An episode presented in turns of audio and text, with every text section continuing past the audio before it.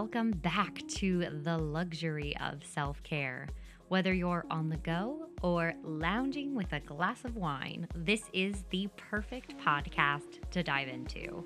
From relatable topics to all people and things who inspire and empower me on a daily basis. I'm Ahnastasia, your host. And today's episode is entitled, Stay on Target. So stay on target for me is one of those phrases that comes up constantly, whether it's in a therapy session, in some sort of plan you're writing for yourself and getting yourself mentally prepared for to make it happen, but staying on target throughout a workout or a specific weight loss goal you're going for, or the days of Lent and something you gave up if you're religious. Staying on target is this constant theme that runs through accomplishing a goal or staying on track. And for me personally, staying on target is always having the through line. And most recently, I, I'm going to say this most recently, I did a Paradox Process evening with Teresa Walker, which her episode is entitled Levitate Above the Bullshit. If you haven't listened to it, you should absolutely listen to it. But I was doing this thing with her, and she was basically having us do a three, six, twelve, two, five. And it was, what do you want for your future in three months, and how do you want to feel about it? And then it continues on for six months, for twelve months, for two years, for five years.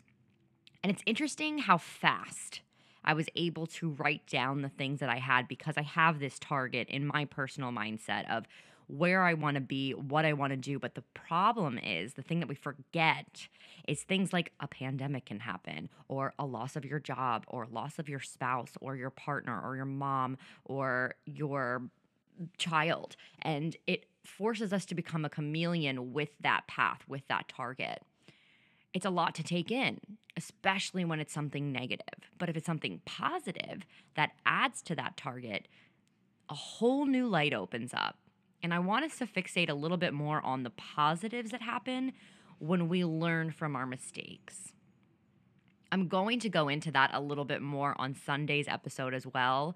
I'm going to talk about admitting when you're wrong, because I know that that's something that I never really like to do and we all struggled with doing, but it is super important for our personal growth in life. So I am so thrilled to have Cody on today. He is not only someone I met when I went to Pacific Conservatory of the Performing Arts out in California, he is also a musician. He comes from a line of musicians. His father's a musician. He's an insanely talented singer, a great actor, thanks to our program, especially as we discuss in this interview.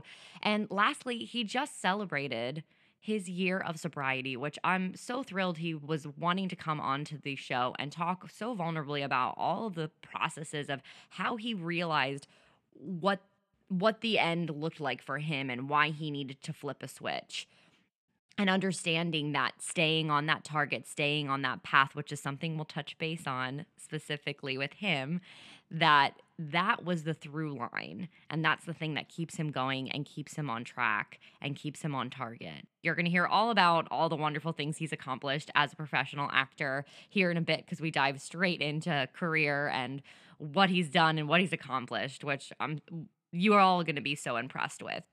So without further ado, let's dive right into this interview. Cody Craven, welcome to the podcast. Hey, thank you. Thanks for having me. Yeah, absolutely. I think what what a thrill. We've been chit-chatting just a little bit here, getting all of our technicalities set up and everything, but mm-hmm. we truly haven't seen each other for probably about Five years? Three years. It seems like five, but it, it would have been three years. Like it would have been three because I had just gotten off of uh, my last Disney contract. Oh, yeah. Right. Yes. Those boats. Those Disney boats. I think ship life for me was definitely a very big change because I was with my boyfriend at the time, and ships were they're they're they're different beast for sure. I did a contract with my ex-girlfriend, and yeah, it was uh, it was challenging. It's it's almost, especially just in regards to a relationship, it's it's almost more challenging to spend that much time together as it is to do a long distance relationship. Absolutely. You know? Yeah. Um, but I mean, ship life was was was surely an adventure. I, I wouldn't have traded it for anything. I learned so many lessons the hard way, which is my favorite way to learn lessons. Yes. Um, and uh, yeah, I definitely came out of those three and a half years a much more well-rounded human being. Oh, no, truly. And I think that was like one of the things that I always wanted to do in my performance career. They, I had the laundry list, and the cruise ships were definitely on there. And I remember my boyfriend, who had done ships before, was so adamant about me not doing the ship because he yeah. knew how challenging it was for relationships. Right. But we both realize now, like talking back on it now, it's we had developed our relationship two years prior to being on the boat together, and then just like we're dealing with the ins and outs of the the troubling it how troubling and how hard it is to do it on a ship. Yeah, definitely one for the books. I'm so glad I did it. I wouldn't trade it for anything. Even as a performer, just dealing with things in a different way than we're not used to dealing with them, more in a review setting as opposed to in a show where we're kind of encapsulated in a theme and a little nugget on stage. Do you know what I mean? As opposed to well, standing and just yes. singing. Like, I yeah. mean. Well, and, and of course there are so many other elements to being an entertainer on a cruise ship. And even when I did a contract with Norwegian and I had far fewer responsibilities than I did with Disney, um, it was still a lot of work. I mean, it did feel like paid vacation quite a bit, especially oh, being yeah. in the Mediterranean.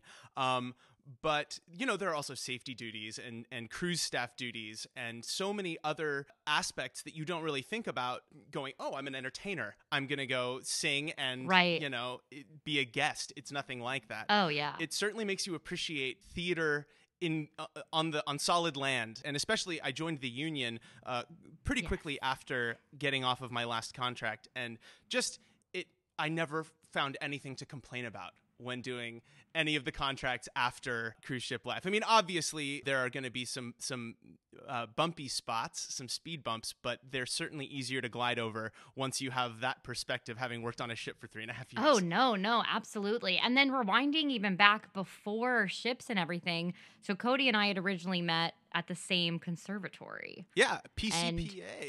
And Yeah, yeah, um, out in California. Oh boy, Santa Maria, California. Great tri-tip. Smells like broccoli. Yeah, it smells like broccoli and artichokes. Yeah, yes. yeah. I uh, did a ton of theater and then heard about P C P A last minute. I wasn't even really planning on applying to colleges because I was not the best high school student. Um, but I heard last minute about P C P A and I thought, oh my gosh, I'll apply. I got the audition. I drove down on a school day to audition. It was a quick, quick process, as you probably remember. Yeah. Um, and then what an amazing two years, as Truly. you also know. Yeah. yeah. I mean, really set me up for for the next four solid years of my career. I mean, because of the connections I made at P C P A and the auditions that they provided for us, I then went on to do my first summer stock back up here in uh, Sonoma. I did Hairspray and Company and Dirty Rotten Scoundrels.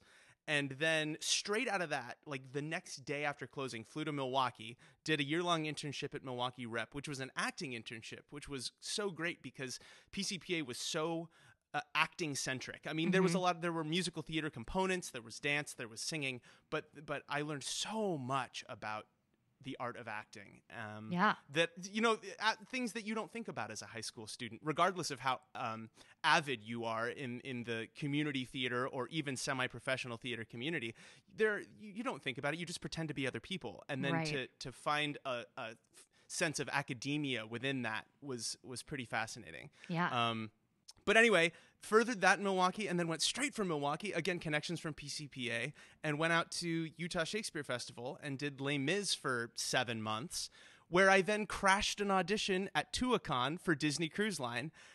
Wasn't even planning on going. It really is crazy. And I, I, I have to admit, to anyone that I've t- said anything negatively about my experience with Disney Cruise Line too, I'm sorry, because I really, it did fall in my lap and I feel so lucky, but I also know that so many people audition for years trying year to get that gig. Year after year after year, and they never, Truly. they either never get it or they finally get it and then they're so excited to go.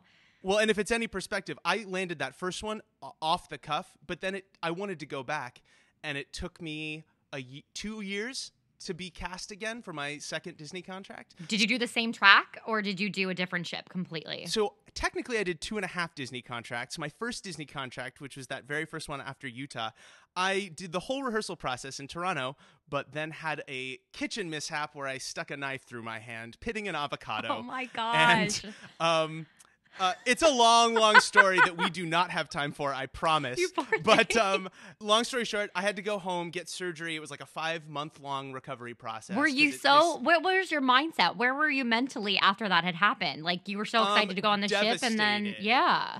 Well, because I was supposed to, we were supposed to fly to the ship in two days when the accident happened. Oh my happened. Gosh, I and know that. Like, I was so ready, and then to find out immediately that A, I have forty-five minutes to pack up all of my belongings and get to the airport because Disney's not going to have someone in Canada on contract that they know is not going to be furthering their time with the company. And they were still planning on bringing me back just a couple weeks later because we didn't know how severe it was. Right. But when the doctor had removed the knife, he severed my nerve in half. I had no feeling in my hand for months and then went through months of physical therapy. And as a guitar player, it's my left hand. Yeah, I was so going to say, which hand was, was it for music? I yeah. was terrified. Now, I still can't extend my fingers like I can in my right hand. And so I did have to relearn quite a few elements of guitar playing uh, over the course of the last, you know, seven years. But yeah. I still don't have feeling from the uh, first knuckle above on my index finger. So crazy. Yeah. Fun facts about Cody. Fun facts um, about Cody. I love that. And anyway, so my tracks, the ones that I consistently did were Flynn Rider and... Uh, then the first two contracts I did Kronk. That's what they actually hired me oh, for was great. Kronk. They had me do uh, a Patrick Warburton in the audition room. And I had, it hadn't really crossed my mind because they were also casting a Hercules show. So I thought they were looking at me for Hercules. Um, oh, right, of course. Conceited, youthful. How many times did you sing Go the Distance? Cody. Right. Well, actually, that was the song I went in with for that of crash course, audition. Of course. So, you know, um, but uh, it was it was so much fun. I also did Captain Hook. I did Scar, Jafar. Um, I did the pirate show. There was all sorts of pyrotechnics and stuff up on the deck. I did the Genie for a while, which was so fun. I did yeah. Pain from Hercules, that little minion. Um, oh, no, the best. So many, so many. Oh, Prince Charming, Prince Philip, the ones everyone wants to know about, you know. But you did combine tracks of my two best. Ooh, I just opened my La Croix. I do this every single episode. Sorry. Wait, hold on. Um, While I you're doing it, I, I'll open mine because mine's not open yet. Yes. Great. Cheers. Cheers. They're like my little kryptonite during this time has been club soda. I don't know why. At an alarming rate. Oh my gosh. My boyfriend and I would fight over them at the store. We would get like two oh, yeah. twenty-four packs. And then I would hear him in the middle of the night cracking one open oh, yeah. in the bedroom when I was already asleep. And I was like, I heard that. My, and he's my, like, go to sleep. I've uh, I've only been dating my current girlfriend for about a month and a half. And she already calls me out for leaving trails of cans everywhere I go. It's pretty bad.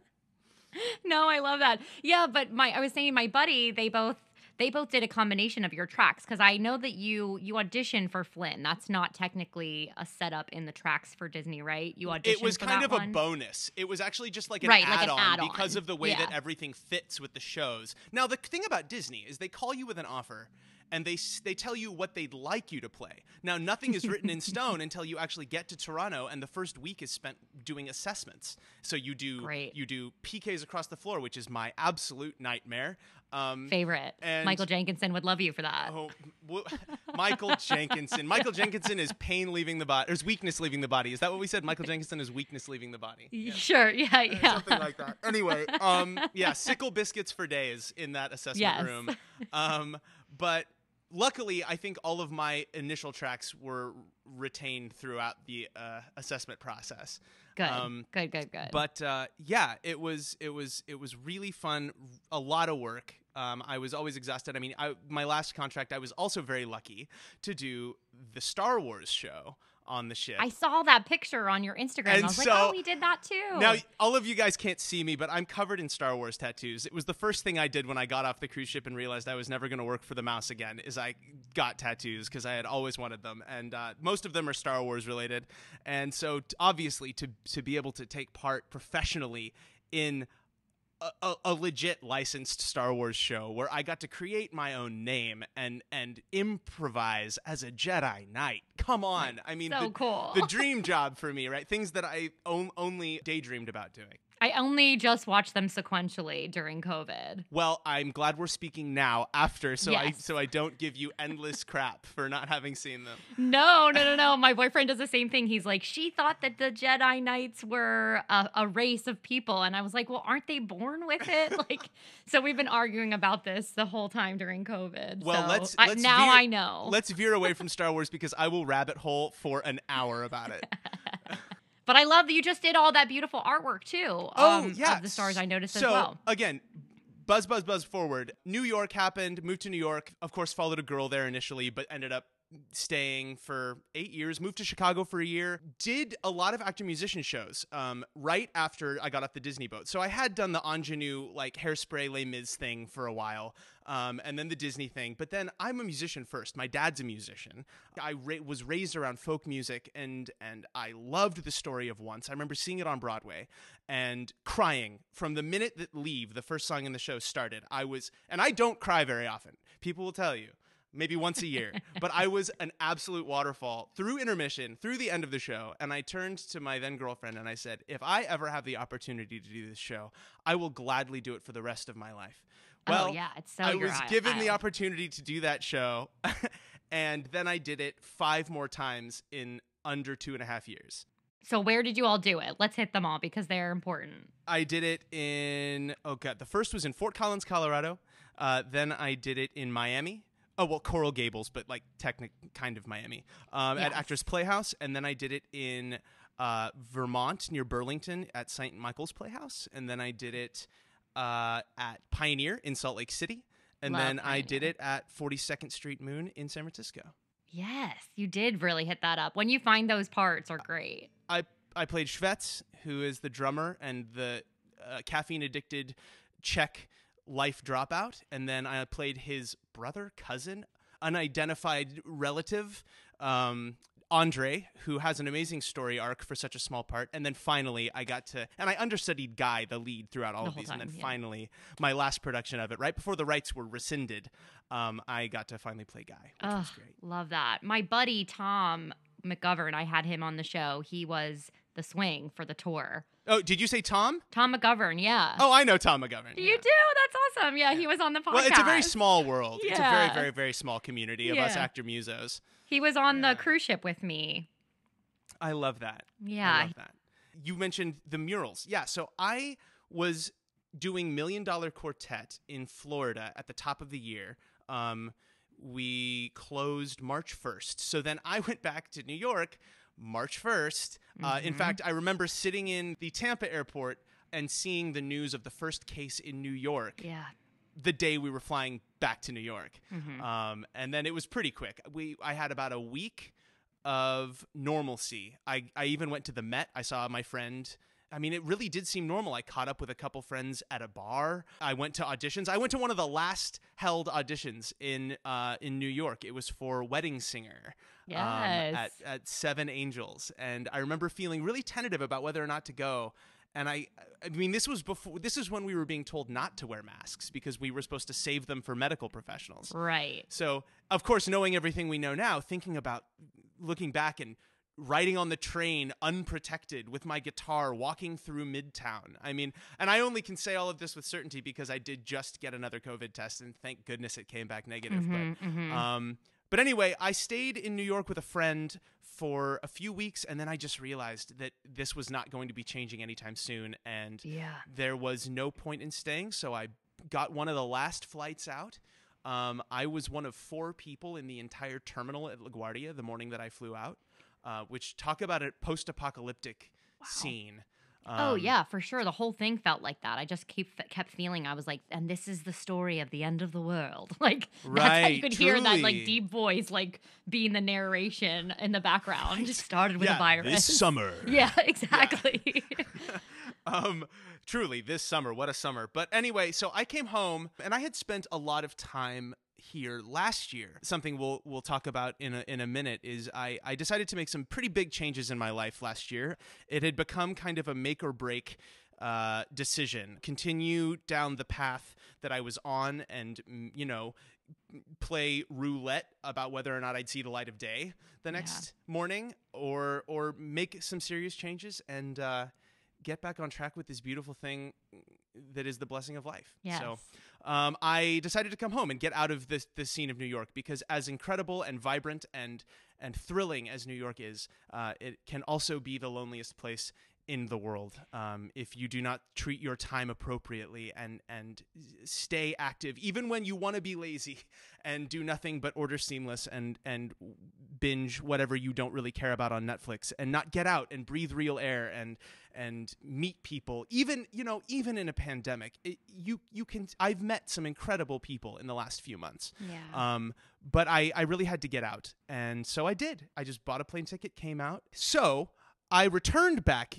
home, uh, but with a different mentality, thinking this might be a long, a long-term stay, because again, who knows what's going to be going on. And, and pretty quickly as, as time progressed, once I'd made the move back out to California, I realized that, that, you know, whether or not our industry reopens in any sense, New York doesn't need to be the hub right now because of technology and video submissions. I mean, even living in New York, I was video submitting for more things than I was auditioning in person. Wow. Um, yeah, that's kind of a, that's a pill to swallow for sure for any of the actors. Well, and with these smaller shows, these actor musician shows that have much smaller casts and are actually, outside of instrument rentals and sound equipment, they're pretty low budget shows set wise. Mm-hmm. You don't really need to hire a choreographer. I'm sorry, all dancers. Yes, choreographer should I'm always kidding. be in the room, right? No, should but always yeah, be in I mean, the room. There are there are those more actor, musician, the triple threat in a different way: actor, musician, right. singer, right? So they don't they don't need to spend all the money to travel to New York to have dance calls or anything. They no. really can tell everything they need off of a high quality video, mm-hmm. um, and could so come in I, one day for callbacks or something like that if need right. be. Right, and actually, one of the auditions that I was having callbacks for while I was in Florida. Uh, they were thinking of flying me for a day up to Love New York that. on on a day off, you know. But then COVID. Right. Just a brief little interruption. If you are really liking the episode or episodes from the past, hop on over to Apple Podcast and rate the show. It truly helps me out. And if you love something so much, do not hesitate to add a review. I love to hear what you're thinking of the show and truly appreciate it. And if you haven't done so already, subscribe to this channel, so then every time a new episode is launched, it immediately downloads into your Apple Podcast. All right, let's pop back into the interview. But anyway, so once I realized that I wasn't going to be going anywhere for a while, I, I looked at California, at Northern California, at home, at being here. I live on a ranch, a chicken ranch out in the middle of the country by Davis. It's in the Napa foothills. Love that. And for the first time in my adult life, because I got out of Dodge right out of high school, I, I had always looked at home as this temporary thing. I'm going to go home for three days for a holiday, or I'm going to go home and crash on the couch for a month and wait for my next contract. It was never, I'm going to go home and stay, because I've been living on the road for seven years. I mean, uh, seven years out of a suitcase without the time to unpack in any given place is exhausting. It's exciting. And talking about rolling with the punches uh, with COVID, I mean, I've been rolling with the punches with the road for for a very long time. Which a lot of people aren't used to. So there's like this interesting balance that we were kind of chatting about prior as well, between people that are so used to traditional lifestyles, that are used to the social norm, which is what? A white picket fence, you know, college, marriage, children.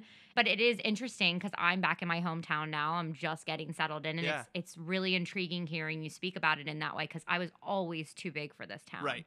I needed to get out. I, I my personality, my energy, my fashion, Same. clothing, everything was clearly way too big for this area. But now that I'm older, I'm about two and a half years older than you, I think. Yeah.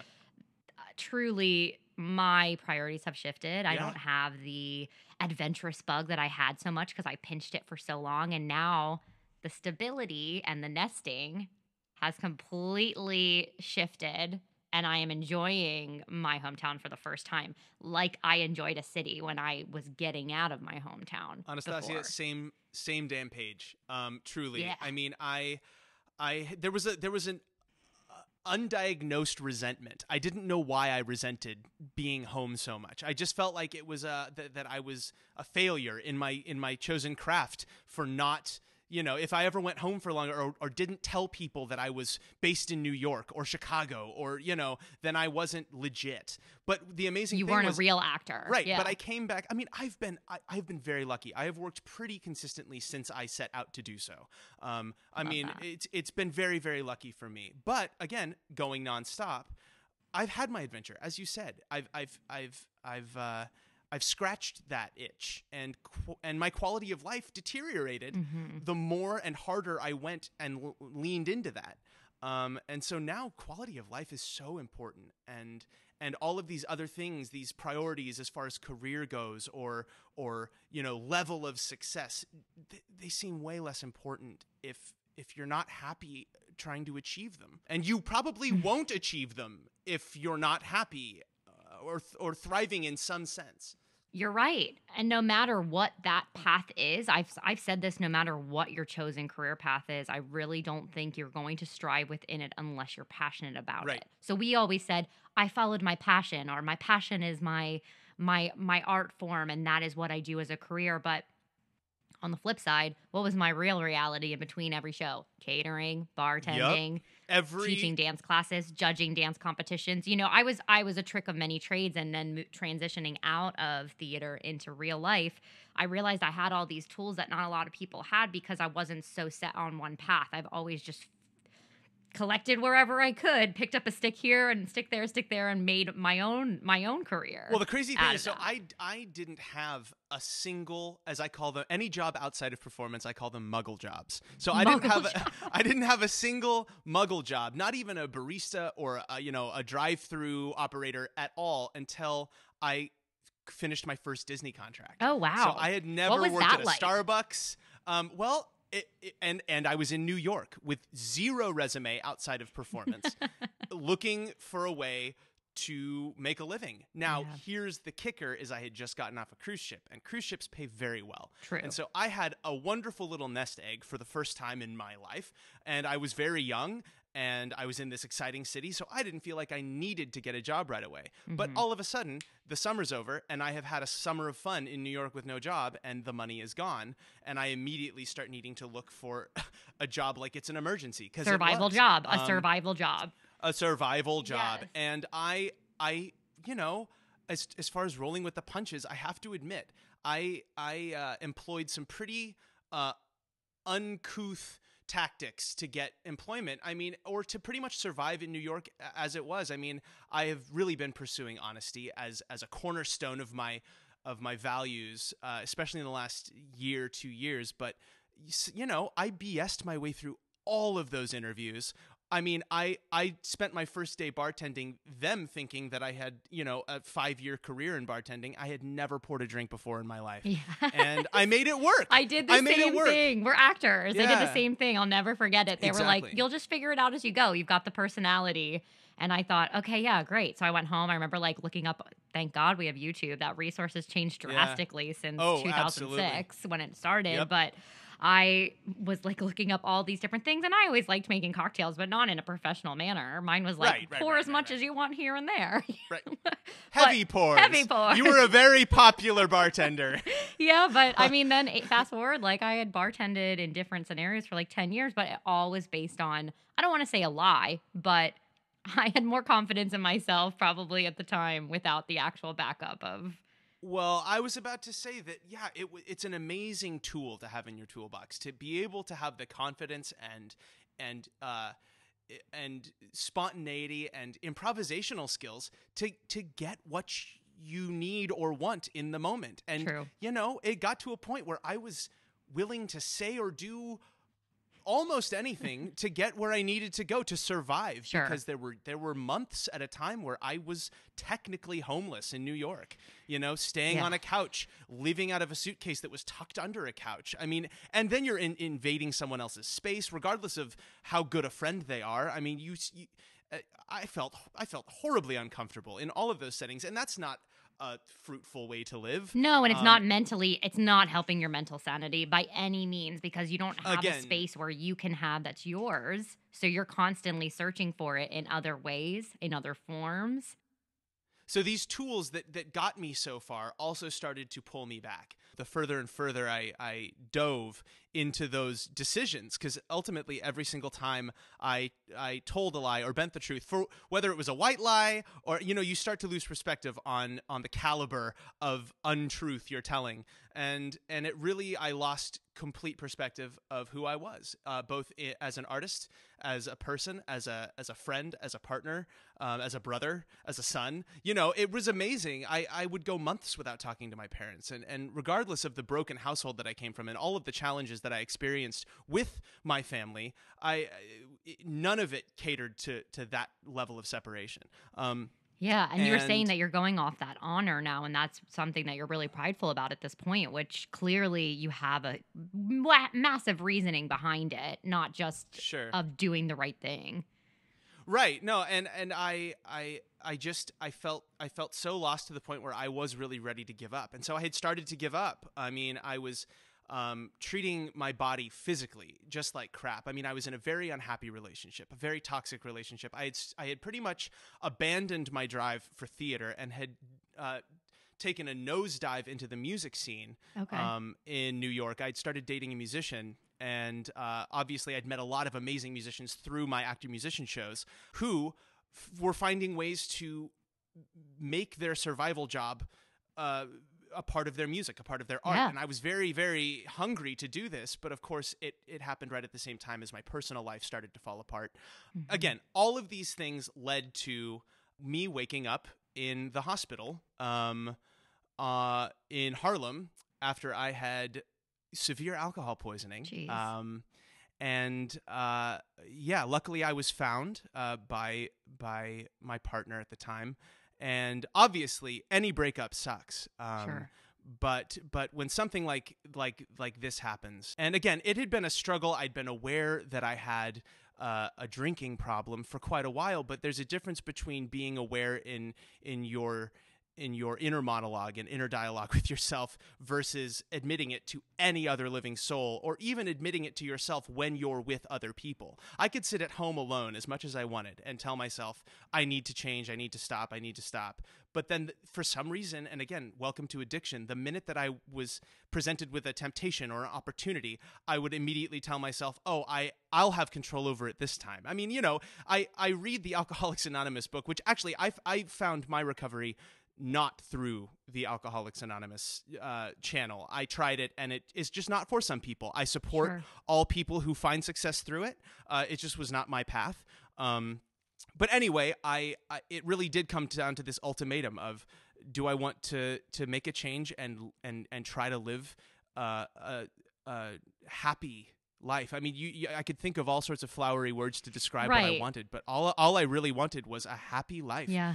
Um, And so I left in search of it, and I found it through many more challenges. I mean, it took me, I mean, I had I had been aware of my problem for, I would, dare I say, nine years, ten years. Wow. Um, that's, and that's, yeah, that's a long time, especially something that trying, you can keep sweeping under the rug over and over and over again, becomes well, habit.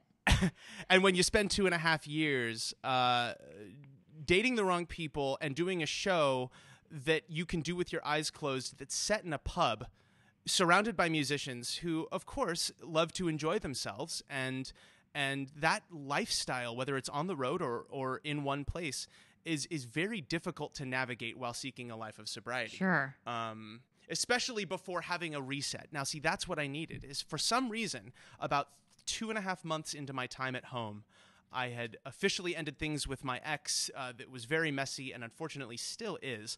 Um, but something switched. I remember it was a, well, to be perfectly honest, why not? We're we're being open books, right? Welcome to podcasting. Yes. um, I I had booked a show, a couple of shows actually, with a theater company here in town that was going to be uh, shows of my original music. Oh my gosh, I love that. I had only done shows in New York. I had, and for some reason I was actually more nervous to do a performance for local folks around here who hadn't because seen me because it was perform. Your own work. It was my it was my own work, and it was people that I grew up with that had all these. Uh, that in my mind, of course, these people probably haven't thought of me since I left, but in my egotistical right. performer mind, I was convinced that they were going to be like, "Oh, this is Cody. You know, let's see what he's, he's been, been up the to." Truth. Yeah, yeah, right. And, and they're not such, judgmental that's... at all. They just want your success, and they're so in, enthusiastic about it right. being your work, and they just support you. But I know, I know exactly what you're talking about. It's I've like done... when you're on a run and someone drives by. And you slightly adjust your running form because you assume that they're going to be looking at you and judging and they're you. Not, and, and they're, they're not. They're driving to, you know, the pharmacy or whatever.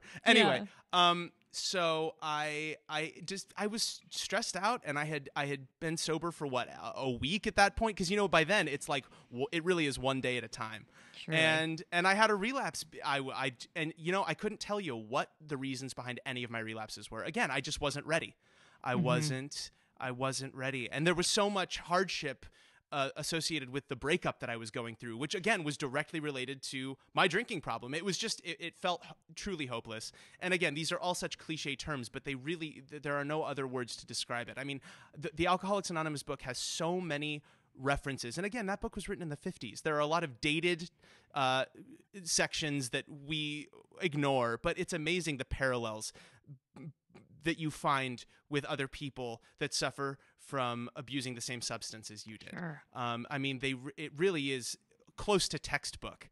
Anyway, something switched in my mind uh, that weekend after I showed up to that gig drunk and and fully admitted to my boss that I had been drinking. And again, it's it's different when it's a music show. You haven't signed a contract. I mean, of course, drinking before any professional uh, opportunity is is n- looked down upon, frowned upon, but, frowned yeah, upon. Yeah.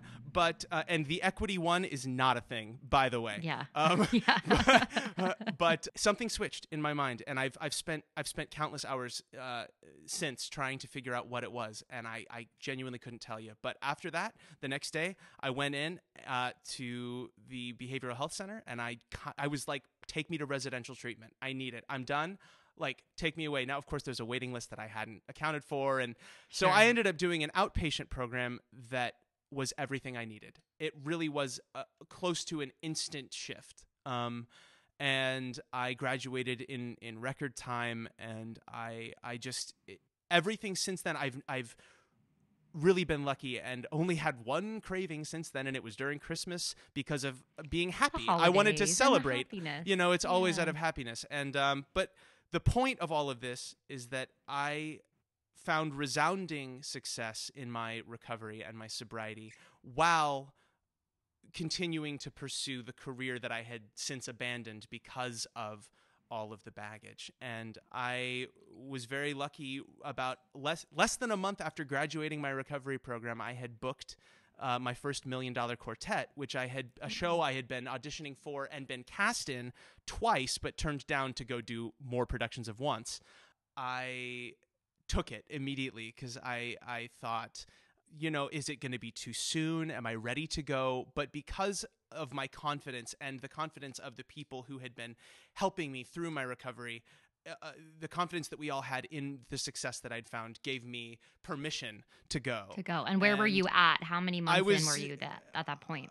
At that point, I celebrated my six-month uh, anniversary, six-month birthday, or whatever you call it, uh, the day before we opened, which was oh great, uh, which was what, what a thrill January that ninth? It was like right before, like what a what an encouraging. No, it, it was thrill. Truly rewarding, yeah, and and you know it was so great because I was worried about living in cast housing with people that might be, you know, th- there might be liquor in the house. Now again, oh, yeah. I had been surrounded by liquor. I had poured people drinks since I'd been sober. I mean, again, I really didn't feel a temptation because I was lucky to have such a high quality of life just waiting for me mm-hmm. because of the family that I was able to come home to and this amazing space that I have now uh, started living in. Uh, you had mentioned the reason yeah. I wanted to say all of this was to get to these damn murals. I, I, there's a barn out here on this ranch that that has been here as a kind of studio, but not really livable for years. And I decided I'm not going anywhere. I'm healthy, I'm happy, and the government is giving me some money. So I decided to to renovate the place and really make it a home for the and and we were you mentioned nesting to nest for the first time after, you know, ten plus years on the road, not staying in one place for more than two months or whatever length of a contract mm-hmm. it was. Um, and to be twenty-nine years old and, and being able to make a space my own for the first time is pretty incredible.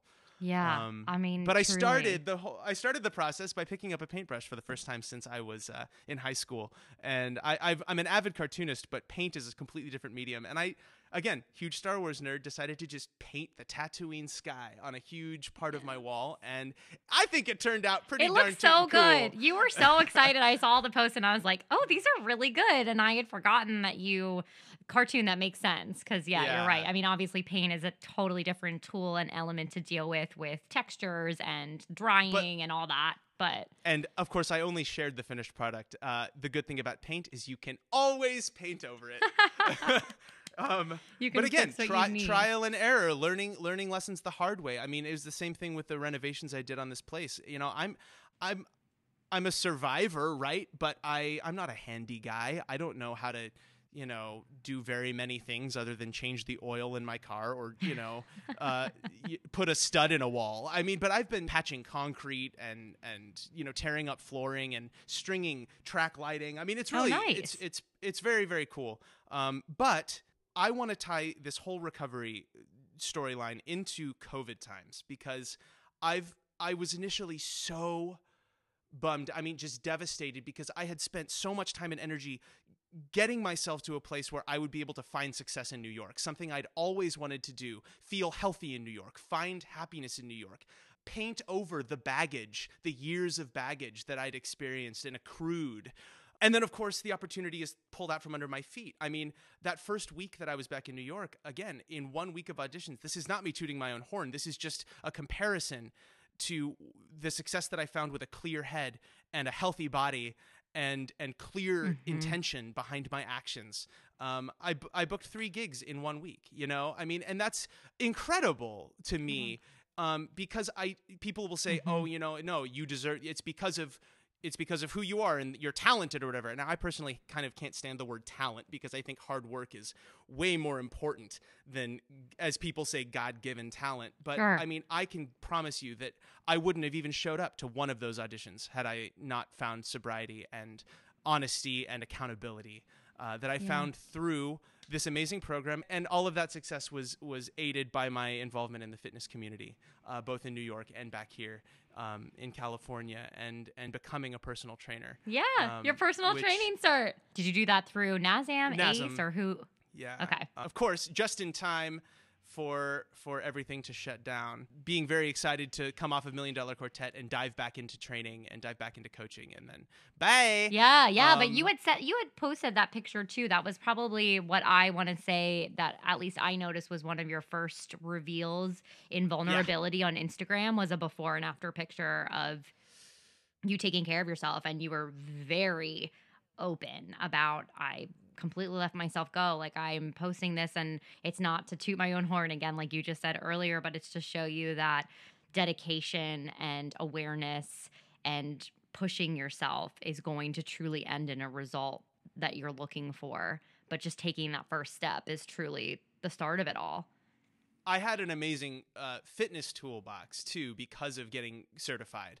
Um, but uh, I didn't have a lot to do in the early stages of my recovery. I was pretty much on lockdown, and I had, I was grateful for Twice it. I mean, in a truly, row. I, right. No, I, but that was another part of the frustration that I initially felt was I was like, I've spent the last five months pretty much cooped up in this same place that I'm in now in California, this place that before I was so excited to get out of because I associated it with my problems, with mm-hmm. with this recovery process. But luckily, this recovery process has become such a positive point of reflection for me that that coming back here was in no way as negative or or stressful as I thought it would be, because I came home to Uh, w- with the skill set to accept the responsibilities of taking care of a ranch. I mean, mm-hmm. uh, uh, not to speak too much about her without permission, but my mother is getting old. You know, she just turned seventy, and she's been taking care of this two-acre ranch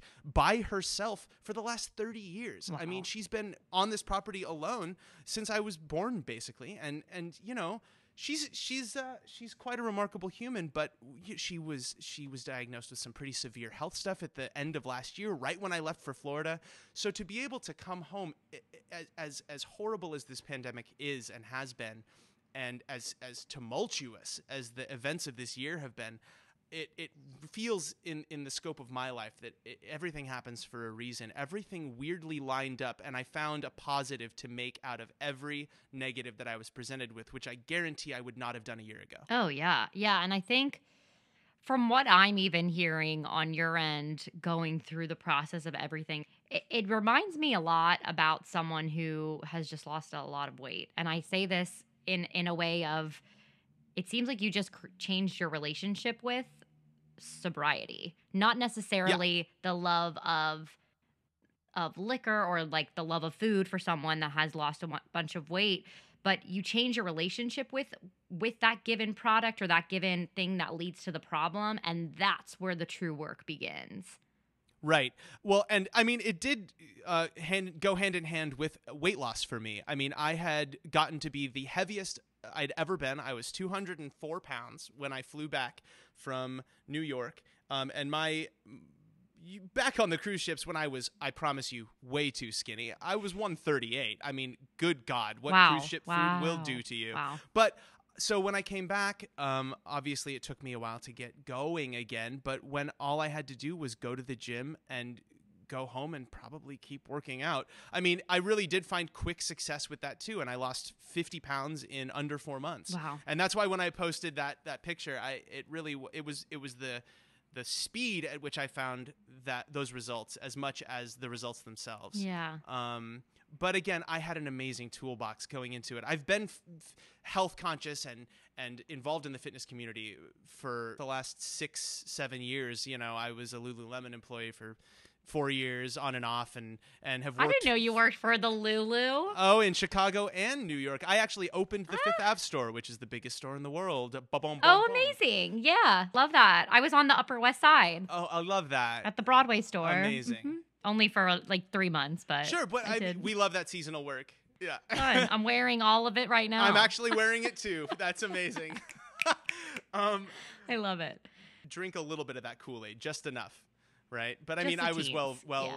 well, well, well versed in the Kool-Aid with Disney too. But uh, no, I, I, yes. I really do think that it was the most simple decision, God, it sounds so cheesy, but I promise it's real, to pursue happiness, to actively pursue happiness mm-hmm. and look at simple decisions throughout my day and, and ask myself. It's kind of that Marie Kondo mentality, but but in actions and in does habits. Does this serve me? Yeah, it's like, does this serve me? Does will will I think that this has served me ten minutes from now, mm-hmm. you know? Yeah. And and really it has it has changed everything. And it has given me the capability to handle this year in in a in a manner that has truly allowed me to feel as though I'm thriving. Yeah. Obviously, with all of the challenges, the grass is always greener, but my grass is pretty darn green right now. I'm so, so happy for you.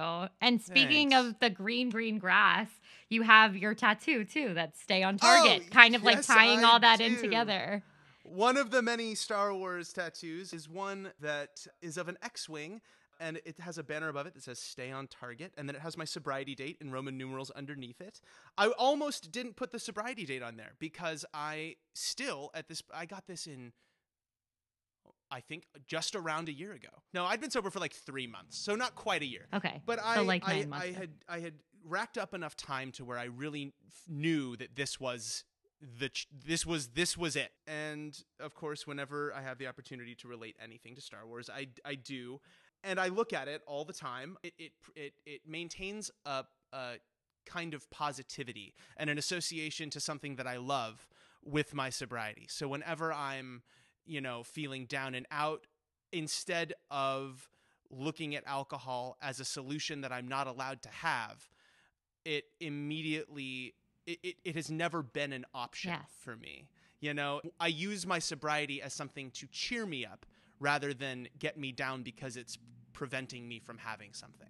Yes. It's a choice. Yes. It's not, it's not, it's not a mandate. It's a choice. It's always a choice. No one is telling me I have to do this. And honestly, that was a huge part of the success that I found is I was surrounded by people that were, had to be there, that were either court mandated or, or uh, required because of Child Protective Services or, you know, oh, wow. Oh, cause I was, I was part of a state run program. And again, wow, I'm, yeah. I'm not the, I'm not probably the, the, average or or stereotypical person that would walk through the doors of a state-funded rehab program. Mm-hmm, but mm-hmm. I jumped in and I, I I grabbed it by the horns, and uh, I always reminded myself that I could leave if I wanted to. And I would sometimes ask myself, right. do I want to leave? And the answer was never yes. So here we are. Wow, that's awesome. And then did you did you find a lot of encouragement and help and understanding from hearing stories of others around you at the time during those moments, or did you not necessarily sit in circles like you would in an A A we, meeting? How was it we different? Sat in circles, but it was definitely much more of a class than a sharing. Great. Okay. We would we would obviously share portions of our experience in relationship to whatever was in the curriculum for the day, but uh, it was very practical education on on how mm-hmm. to navigate life without alcohol and and and navigate situations without alcohol. Now, sure. again, I am very lucky, and I count my lucky stars every day that I am not the kind of person that finds temptation by seeing, for instance, a a, a bottle of, of vanilla extract. Some people can't have vanilla extract in their home because it's alcoholic, or alcoholic Listerine. Oh, wow. I didn't even and think about vanilla extract. Absolutely. And that's a very that's a very common fear of people going to a party, or, you know, even a, even a dry party, because people, and I, I was at this point before I had seek sobriety, where you're going through cabinets looking for anything to just make you feel normal, because when you're that dependent on a substance, it's not about getting high. It's not about the high. It's not about the effect. It's about getting back to that normal. And by the end mm. of my of my of of, of my dark times, I uh, I had gotten to the point where it was it was either feeling the, the symptoms of withdrawal, feeling normal, or blacked out. I mean, it was really like three options. Wow. And yeah. th- and that's why when I when I talk about how close it was to to being lethal, I really mean it. I mean, you know, I'm not going to go into the, I'm not going to go into what the uh, the my my, yeah. my alcohol blood level was in that hospital. Um, but you know, it was very, very severe. And, um, and I'm very, and I'm very lucky to be alive and, uh, to not have had to have been resuscitated more than the I V. Sure. Did. Sure. Anyway, I don't want to get into no, medical no, no, stuff, but, but, but it's, yeah, but I, I, I would say my curiosity to ask you too, and, and to maybe like think back on the two different times when you were not in a state of sobriety as opposed to a state of sobriety, what was a morning like for you then as it is now? And, or like, what's your morning mentality set? Just some like small little nugget of wisdom maybe, or your nightly well, routine in a different um, way. That For starters, there was zero routine before. Um, and I thrive on routine. It was actually one of my favorite parts about living on a boat, uh, believe it or not. Um, I, I love it when I don't have a choice mm-hmm. Uh, to follow a routine, and when I don't have to set it for myself. Weirdly enough, it's great when someone just tells me where I have to be and, I, and I'm there. But uh, you need a publicist. Right. Exactly. Oh, my God. Um, yeah. uh, currently accepting applications. Uh, I um, So a morning, I mean, to be perfectly honest, it was my body would, would start to wake me up, not because I was done sleeping, but because it it, it was running low. You know, yeah. and it would, and so I would wake up at, you know, four or five in the morning, and genuinely, I was, I was living with my, my then partner at the time, and I would grab whatever I had, wherever I'd hidden it, and I'd go sit. And again, I was a very happy drunk, which is why I was able to hide it and keep it under control for so long. Right. Is, is I, I, people couldn't, I was just fun, you know, mm-hmm. and, and. And I'm very lucky that I wasn't an angry or violent or sure. or even sad drunk. And that, that's why my relapses always came from a place of celebration, not from a place of depression. I would always be fine while I was sad, not drinking. But the right. minute that something good would happen in my life, and you would I want would to celebrate. celebrate. And right. Yes. So I, I would go to the bathroom, and I would lock the door, and I would sit on the shut toilet and watch YouTube videos of uh, like X Factor or or um, America's Got Talent videos, and I would drink my morning whatever and laugh at these videos until she woke up. And if I was unemployed at the time, honestly, hang out and tell myself that I was going to look for auditions and not. Interesting. And just keep drinking and probably sleep most of the day. And I mean, maybe go out and play a gig. If I had a gig, I would usually try to keep it at a at a at a low, even keeled, just enough intoxication sure. until the gig. You know, I mean, again, it was it was a tactic. There were there were there was a formula, and I had gotten to a place where I was able to, if I knew that I had something important coming up, I would cut myself mm-hmm. off completely, go through the withdrawal symptoms, which are usually supposed to last a week, but I had it down to a formula of recovery where I could get that done in two days. And I would disappear off the face of the earth for two days. People just wouldn't hear from me.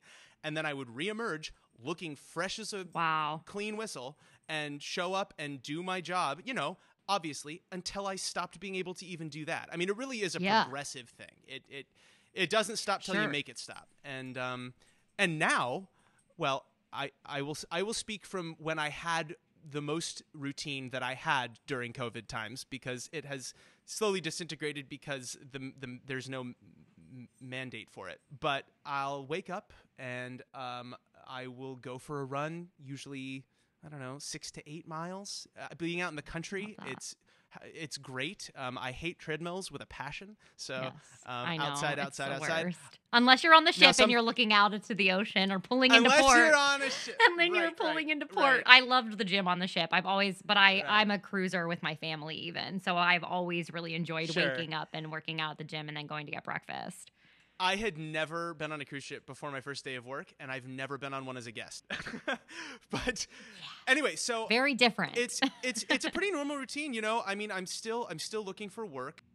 It's slim, and I would like to find something in in in a chosen field of mine. I would love to not have to settle for a for a job. But sure. times are tough, and I'm really not that picky. Uh, but it's it's it is hard to find a job, and I'm being perfectly honest, that pays you more than the government does. And as someone who's so used to, to part-time work, it's kind of all I know. And unless you're working forty hour work weeks at anything close to minimum wage, mm-hmm. you're not going to be making much more than the government's paying you now, even with just the state funds that are coming in without the federal help. Sure. Because if you're only doing like it's hard to, to find a reason to go back to yeah. work unless you find one that, that, that really pays a significant amount more. Um, But, uh, and again, and it's interesting. I mean, you look at the facts too. What is problems over here? No, no, no, no. But like, you look at the facts too, and it's five million jobs out there right now, and fifty-seven million are unemployed. Like, right. I mean, the right. stats are through the roof in one way or the other. So we just kind of have to figure out what to do next. And I was just talking about that, the new normal, and dealing with that as an artist for a lot of people, because we've invested so much of our time and our life into not this fun thing that we're just good at. Like, we have become professionals within that, right? That equity card, when you finally have your hands on it, you're like, I am a considered now a professional. But we've been professionals right. our whole life. We've been building for this. Like, when did you first pick up your first guitar? Or was that uh, your first instrument? Uh, my first instrument, uh, it's, a, it's, I think it's a tie between fiddle and piano. Um, what? I How do I not know lessons. about this fiddle? I, I took Suzuki fiddle wow. for oh, so you golly, knew Suzuki before we even like dabbled in the practice at P C P A. Yeah. Wow. Yeah, yeah. Um, and I, uh, I mean, my dad being a folk musician, you know, he he put a mandolin in my hands uh, very early on, and I still play mandolin. I play it much better now than I did back then. But again, as a kid, I I, I had very poor work ethic, both in school and just my attention span was was not solid. So I don't read music. I mean, well, not not not at all. I can tell you where a middle C is. I can tell you what a full step is, what a half step is. You know, how many sharps are on something or how many flats are on something. I can play piano by ear pretty well. But um, if someone but were like, to come in with their audition book and in... put it in front of you, be like, play this, and then here's a key change, you would be like, great. Right. Or even doing a show like Once, I, I point blank will tell a music director in an audition room, just so you know, I don't read music. You can play something for me on the piano right now, and I'll play it back for you on this bass or this guitar. But, or you play something for me in a rehearsal, I'll record it, I'll go home, learn it my way, and come back clean the next day. And if that's wow. not a system that you're comfortable with, I'm probably not your guy, because I would rather be honest with them up front. I love and that, this was honestly, something, though. This was something that I employed even before I got so. I mean, this was just a fundamental thing for me. I would rather be. I would rather be waiting tables than be in a miserable experience associated with a show or a production mm-hmm. or a cast. It's not worth it for me to taint this industry in my mind more than it already has been. Right. Right. No, no, no. You're so right. But that's what I mean. And what I'm saying in that sense of, so to relay that all into one little nugget is just, you don't need to go out and try to do something that you don't want to do. I was ready to leave theater, but now, given COVID, losing my job as a sales rep, I was a liquor sales rep. I know we're talking about this right now, but no, that's I, what I was again, doing. I- And I was, I just knew so much about it. I did promos. I was a bartender. I liked alcohol. I j- just like the, I like to pair wine with food. You know, I'm yeah. one of those kind of drinkers. I drink every day because I like to, it's an experience for me in a Absolutely. completely different way. And I lost my job a week before COVID started. And I don't know if it was preempted because of COVID, the fear of COVID or whatnot, but there I did. I, I sat there during this whole time, and what resources have I used? Doing online singing stuff, working with dancers, doing virtual dance competitions, um, singing on my own, drawing in a coloring book. I was doing all these artistic things. So being right. an artist will always be a part of me. And my point is, is even now, now I'm reevaluating, do I want to fully leave this art form or not? Looking for stability jobs as opposed to performance jobs is my point. Right, right. No, and again, that's why I was so excited to dive into the world of fitness um, because, I mean, working for Lululemon, they had offered me a pretty significant promotion the same week that Disney called with the offer for my third contract. Um, and it was a big decision uh, yeah. whether or not, you know, which to take, because I, I was so happy with my life in Chicago and, and honestly not performing or even really auditioning that much. I mean, I didn't have an agent at the time.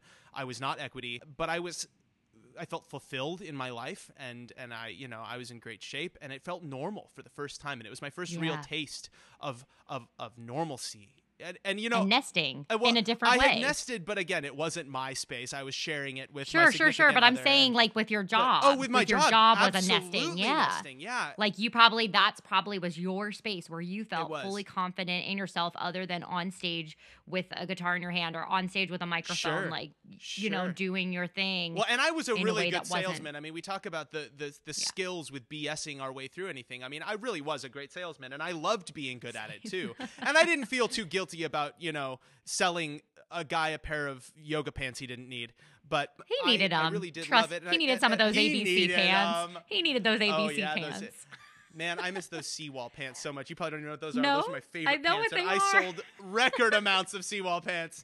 Um, anyway, no, I love I love the concept of stability, and that ties in directly to Uh, my decision to establish myself here in Northern California, because when I came back last year, oh my gosh, I'm circling all the way back. I made it. We made it back to this point of the theater community that I had no idea existed in and surrounding my hometown.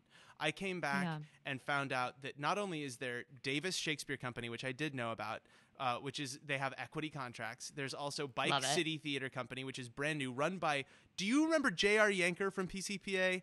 Yes, he run- J R. Yeah, he was an intern when yeah. your senior year. Yeah. So, so he lives in Davis. He's from Davis, and he runs Bike City Theater Company. He's the one who did the radio dramas that I s- recorded. That you were talking about that, that you were re- doing during COVID. That I've been doing during COVID. And so coming home, and like there's there are there are a thousand theater companies, and Sacramento Theater Company, which you know we were just talking about Michael Jenkinson. A lot of people from P C P A have a direct relationship with Sacramento Theater Company, which mm-hmm. I've never done a show there, but I was cast in Pump Boys and Dinettes, which is another actor-musician show. In fact, it was the first actor-musician show ever.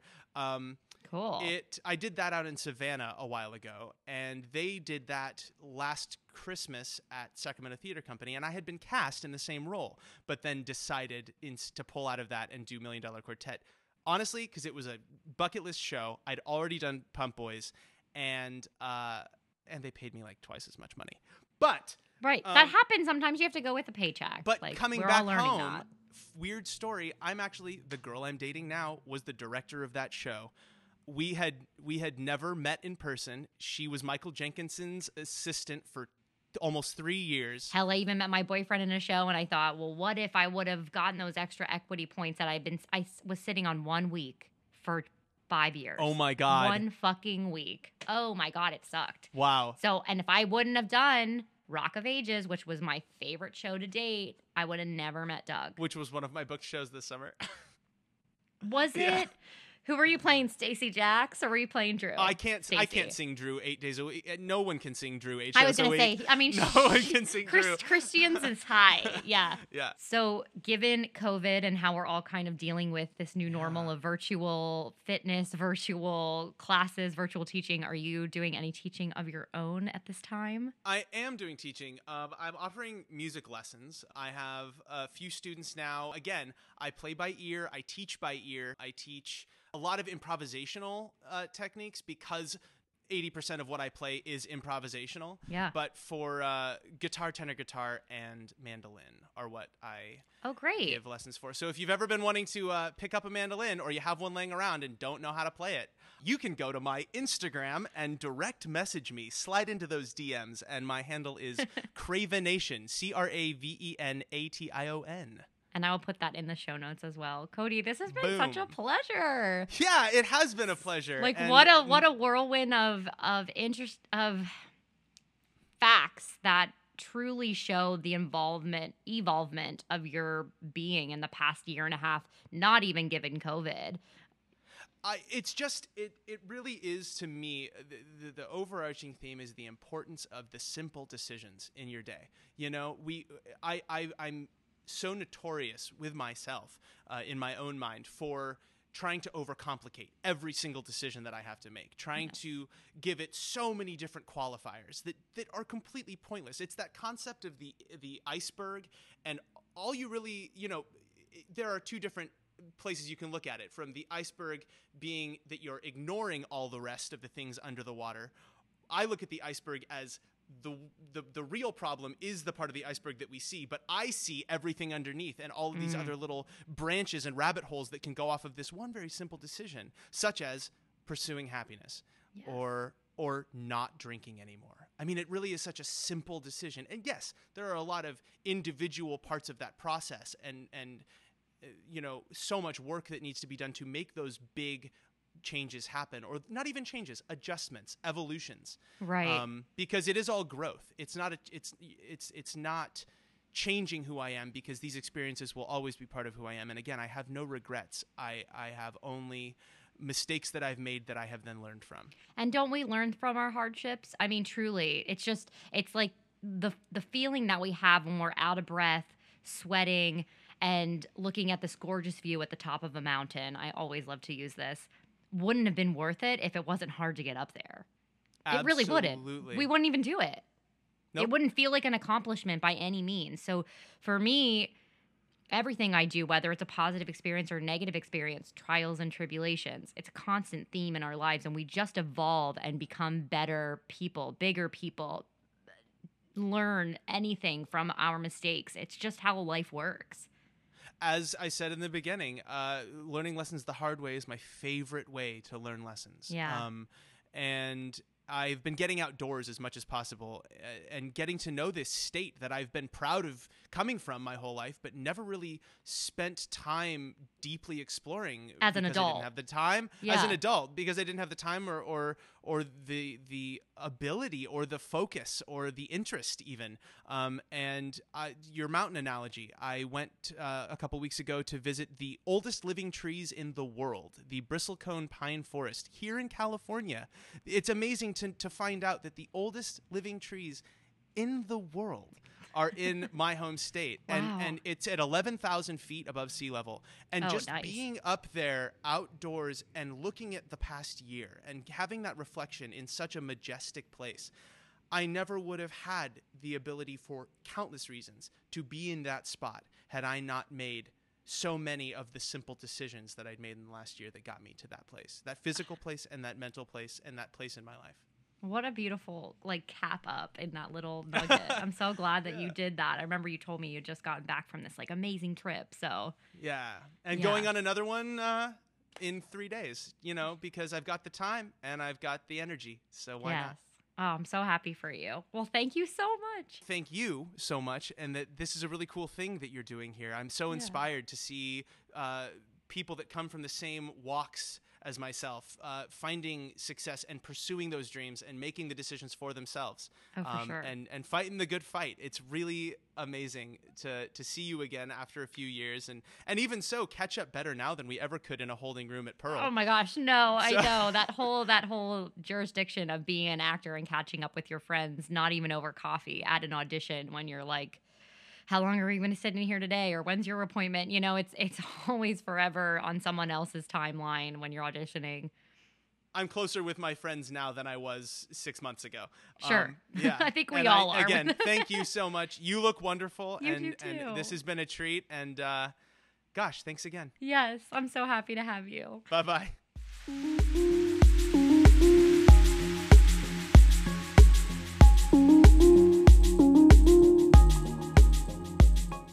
Wow, wow, wow. I think there's a lot that we can really take from that entire conversation and incorporate into our lives, because all of us to some degree are dealing with some type of crisis, whether it's watching the news and dealing with the political circus that is going on, or whether it's living with your parents and being in a little bit of a chaotic moment of not being able to decipher your own space and your own mental health because you're being involved in a full-time job as a family member.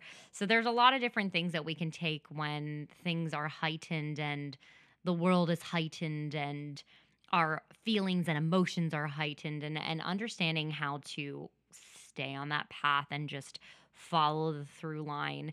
And going through something as extreme as Cody's personal experience, but also figuring out ways to take note of all the ways that he realized those tipping points and learning how to incorporate them in our, our daily choices, our daily life, and our daily trials and tribulations. So I'm really happy that you listened to this full episode, and I know it was a bit of a long one, but I really hope you got something good out of it. I'll be having another episode coming out on Sunday, so always be tuned in for that. I have all the information on my Linktree on my Instagram at rumor underscore in underscore Saint Petersburg that talks about any classes I'm teaching or anything that's going on. Feel free to follow me on there and check out everything. But that's it for me. Enjoy the rest of your week, and I love you all. Thanks for tuning into today's episode on the luxury of self-care. If you haven't done so already, subscribe to this channel on Apple Podcasts, Spotify, or whatever platform you're listening on.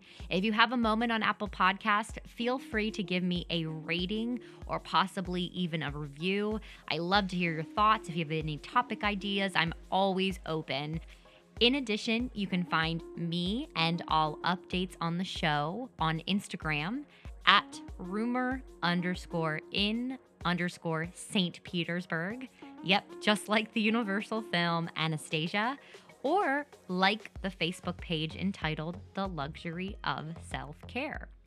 Feel free to shoot me a D M or a iMessage at any time. I'm always open and available. Truly, this whole show wouldn't be possible without you, my audience. So thank you so, so much for all of your love and all of your support. And as always, for tuning in.